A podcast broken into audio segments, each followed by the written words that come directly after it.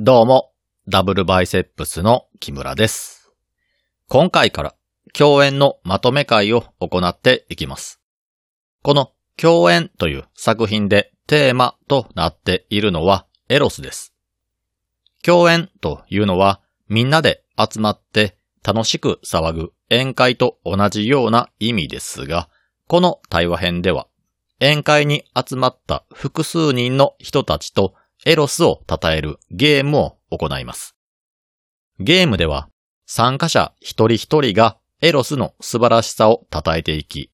誰が一番うまくエロスを称えることができたかで勝敗を決めます。この作品の登場人物となる参加者ですが、それぞれ違った説でもってエロスを称えるため、このゲームにより、エロスという一つのものを多面的に分析することができるというわけです。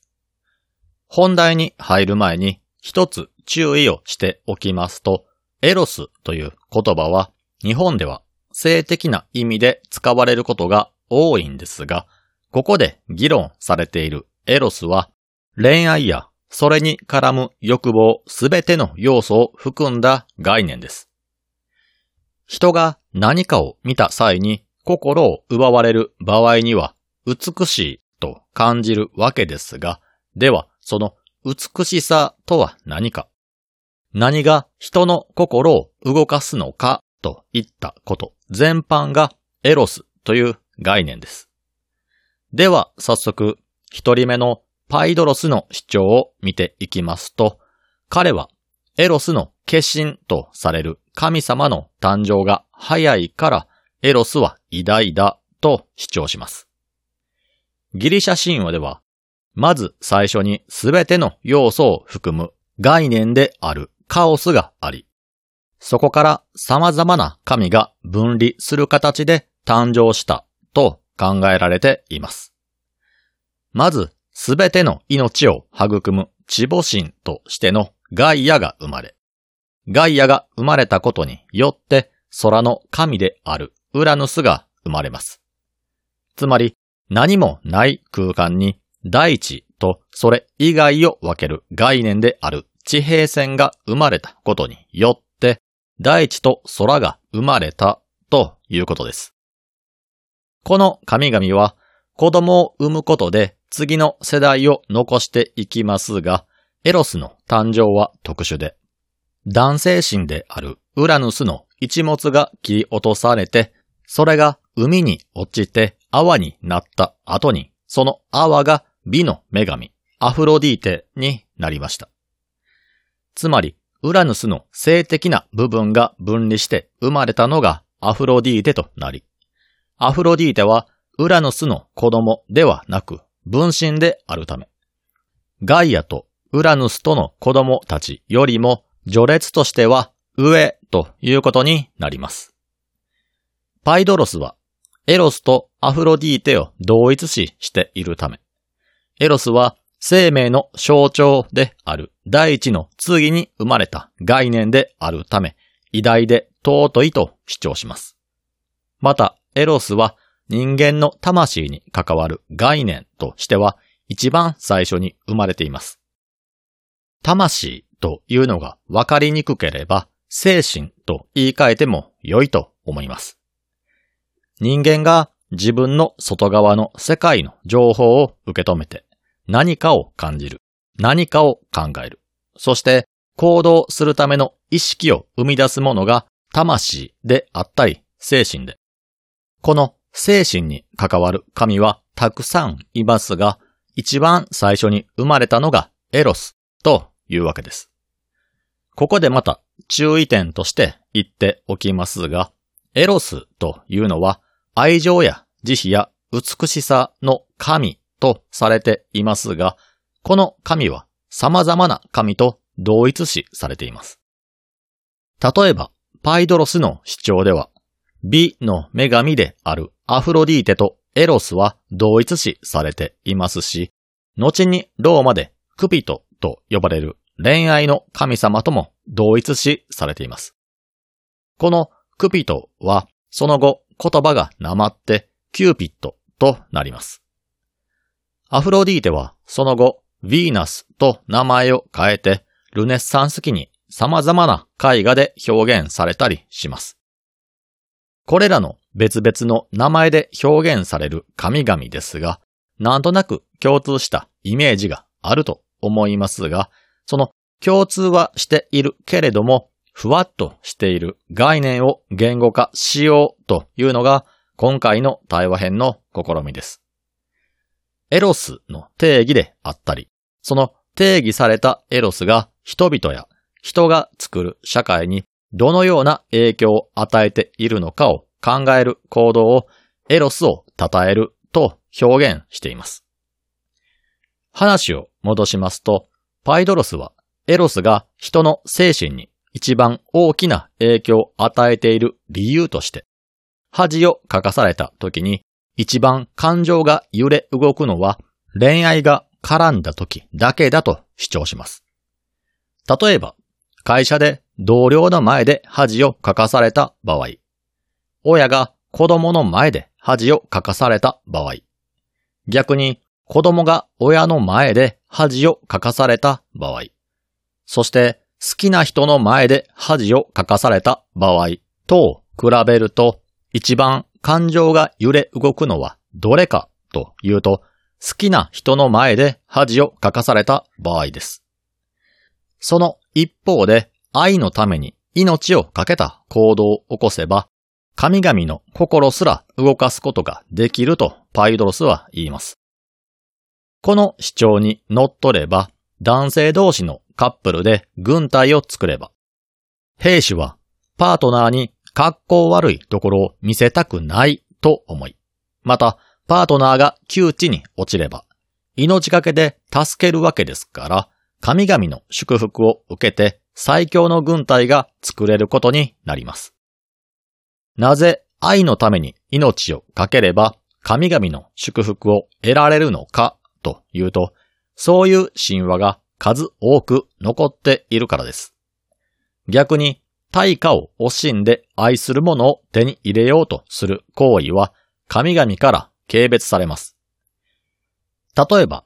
アルケテミスの物語で言えば、愛する夫の寿命を伸ばすために、自ら身代わりとなって死神の元へと行った妻アルケティスは、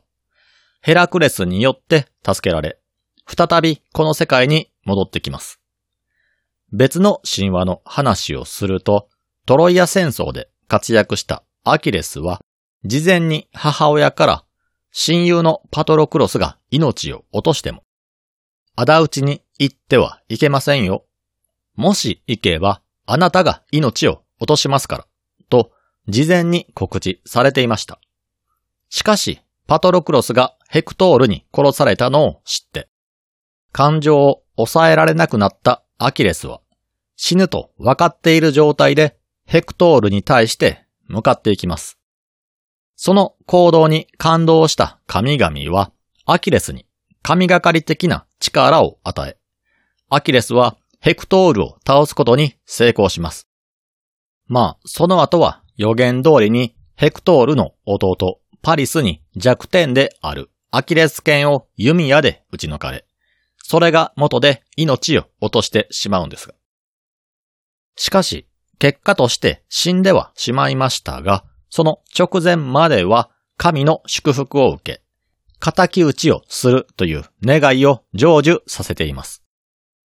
その一方で、オルフェウスの物語では、死んでしまった自分の愛する妻を生き返らせるために、何の犠牲も支払うことのないオルフェウスは神々から軽視され、願いがもうすぐ叶うかもしれないという状況でそれをぶち壊され、その後悲惨な最後を迎えています。つまり、愛情に対して真摯に向き合い、それを手に入れるためにあらゆる犠牲を払う覚悟で行動する人間は、神も認める偉大な人間だと言っているわけです。パイドロスの主張をまとめると、まず概念として最初期に誕生し、人の精神というカテゴリーでは一番最初に生まれた神だからエロスは尊いと主張します。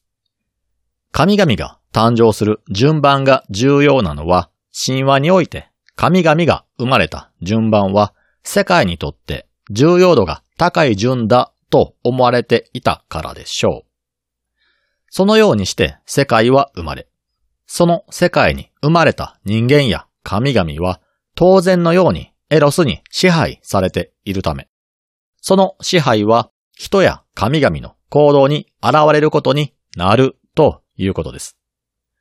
次にパウサニアスの主張ですが、彼はエロスは一柱ではなく二柱いると主張します。この両者の違いは出生の違いです。なぜ同じ神で出生の違いがあるのかというと、神話を語り継ぐものによって、その内容が少しずつ変わっていくからです。神話は今のキリスト教の聖書のように本に書かれていて、それが信者のもとに配られて広まっているわけではありません。銀融詩人が音楽に乗せて歌として広めたものです。銀融詩人の仕事は布教活動ではなく、音楽を奏でて歌を歌うことをなりわいにしていた人気商売だと思われますので、神話をより魅力的にして、自分の作品を聴いてもらいたいという思いから、今で言う二次創作が活発だったんでしょう。そのため、同じ神でも出生の違うものがギリシャ神話やローマ神話などでは多く登場します。エロスやそれと同一視されているアフロディーテもこれにあたり、生まれ方が2種類存在します。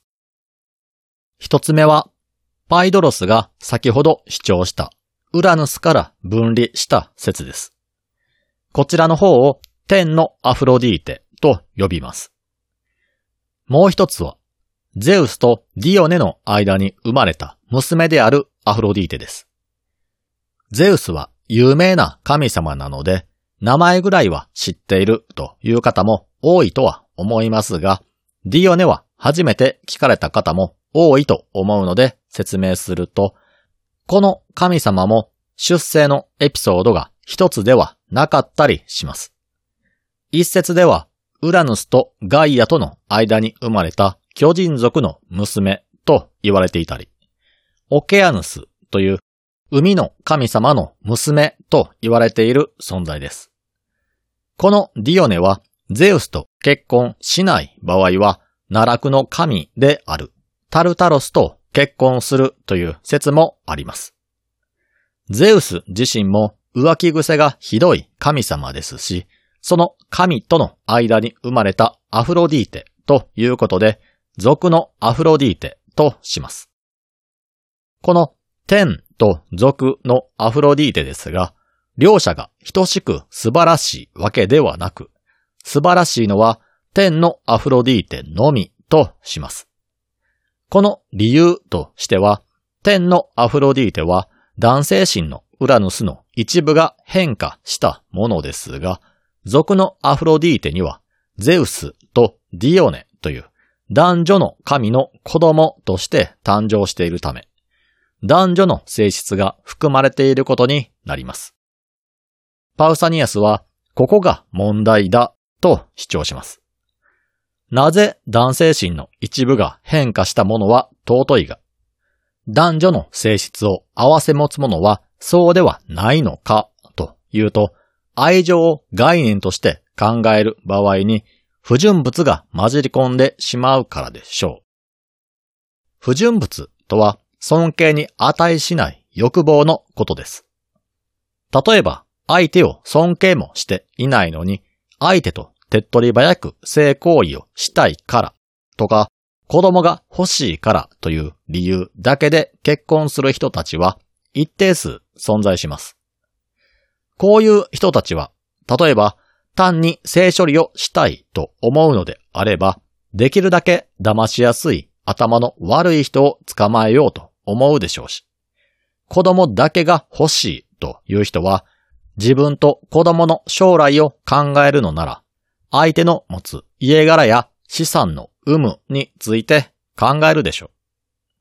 そういう人生や欲望を否定するつもりはないんですが、その行為と今回議題に上がっている称えるべき愛情であるエロスと分けるために、称えるべきではないエロスの象徴として、俗のアフロディーテという概念を生み出したんでしょう。この対話編では、男女間の恋愛では俗のアフロディーテの要素が強く、同性愛では天のアフロディーテの要素が強いと説明されていますが、これは当時の文化も影響しているでしょうし、わかりやすさのために極端な表現をしている可能性もあります。そのため、この話は男女間の恋愛だから否定されて、男性同士の恋愛だから尊いというわけではないという点に注意してください。欲望には、称えるべき欲望と軽蔑される欲望があり、称えるべき欲望とは、あれてよ宿したものだけで、低俗なものを目的とした恋愛は、称えるに値しないということです。では、どのようなエロスが称えられて、どのようなエロスが軽蔑されるのか。例え話で説明すると、例えば、好きになった相手の両親に挨拶に行く場合で考えてみると、親に、なぜこの子を選んだんだ？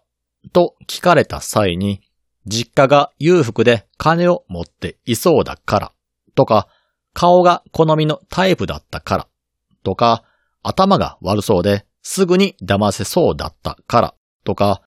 抱き心地が良かったからなんて答えたとしたら、相手の親に張り倒されますよね。一方で、相手のことを知的で物の考え方が素敵だとか、欲望を抑える節制を備えているとか、曲がったことが嫌いで、不正があれば相手が誰であろうと勇気を持って、それを正すために立ち向かっていけるところを尊敬していると言ったらどうでしょうか。このようなあれてに属する知性や節制、勇気や正義といった部分を持っていて、その部分を尊敬できるから一緒にいたいと主張した場合、相手の親も悪い気はしないでしょうし、むしろ二人の関係性を応援しようと思うでしょう。この両者は欲しいものを手に入れたいという点で言えば、その気持ちは共通していますが、手に入れたいと思っている目的の属性の違いによって相手に与える印象が変わっています。このようにエロスには称えるべきものと軽蔑すべきものの2種類があるというのがパウサニアスの主張です。次にエルクシマコスの主張ですが、彼は職業が医者なので、その立場や考え方をエロスを考える際のベースにしています。彼はまず人間の体の状態を2種類に分けるところから始めます。一つは健康な状態で、もう一つは病気の状態です。この2種類の状態は相反する状態と考えることもできますが、この相反するそれぞれがエロスである欲求を発していて、意識に訴えかけてきます。例えば、水が飲みたいとか、食べ物を食べたい、睡眠をとりたいであったり、体を動かしたいといった感じで欲求を出し、人の意識がその欲求を聞き入れる形で人は行動をとります。しかし、その欲求は元をたどれば、健康的な部分が出している欲求と病気の部分が出している欲求に分かれているということです。そして当然ですが、耳を傾けなければならない欲求は健康的な部分から発せられている欲求で、病気の部分から発せられている欲求は無視すべきです。例えば、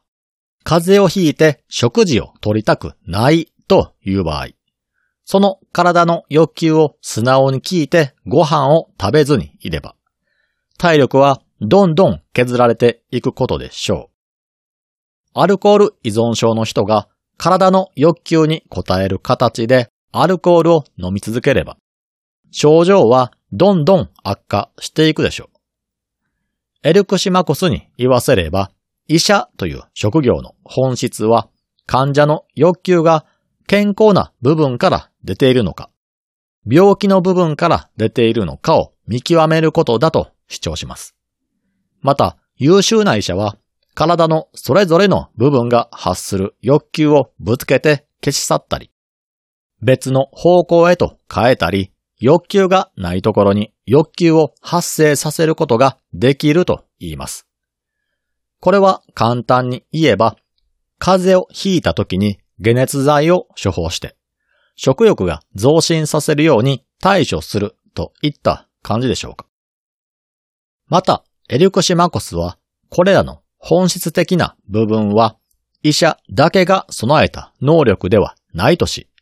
ヘラクレイトスの主張を引用します。ヘラクレイトスの主張とは、一なるものは自分自身と合致していないのに、自分自身と調和している。それはまるで、縦ごとが生み出す調和のようなものだ。という主張です。この言葉の解釈ですが、おそらくは本質的に同じものが別々の表現をすることで別物と認識されている場合、本質的には同じものなんだから、組み合わせることで調和をもたらすことができるということでしょう。対話編に登場する例え話で説明すると、楽器の縦ごとを奏でた時に生まれる音は、音それぞれを分割して唱えると、高い音や低い音といった具合に正反対の音色が存在します。しかし、大元をたどると、一つの縦ごとから奏でられている音なので、演奏技術が高いものが奏でれば、相反する音も和音となって、エロスが宿る美しい音色を奏でるということでしょう。ここで発生したエロスは、パウサニアスが主張したように、天と族のアフロディーテというように二つに分かれるということはありません。なぜかといえば、エロスはパウサニアスの主張するように最終到着地点としての目標が明確にあり、その目標に向かうエネルギーとして欲望という名のエロスが生まれるわけではないからです。優秀な医者が患者を治すように、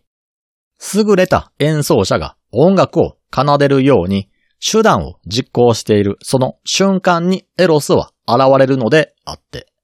目標に依存するものではないということです。目標に依存しないため、目標の善悪によってエロスが天と属の二つの属性に分かれることはありません。ですが、エルクシマコスはパウサニアスの主張を完全には否定せず、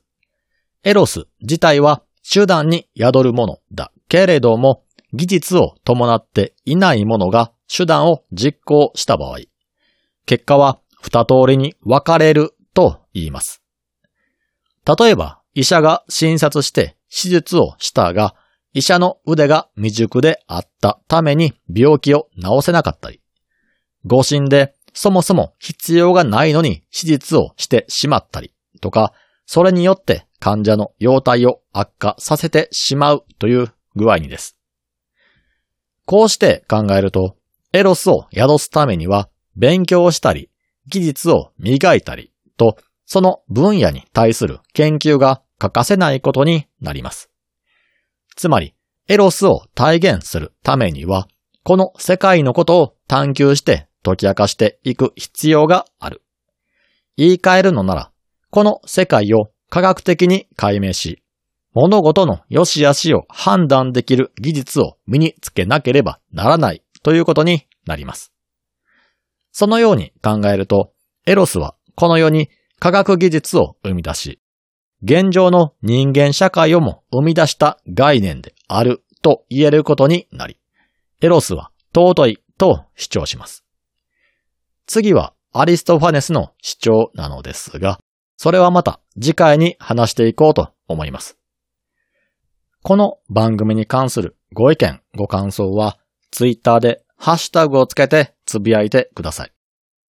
ハッシュタグはすべてひらがなで、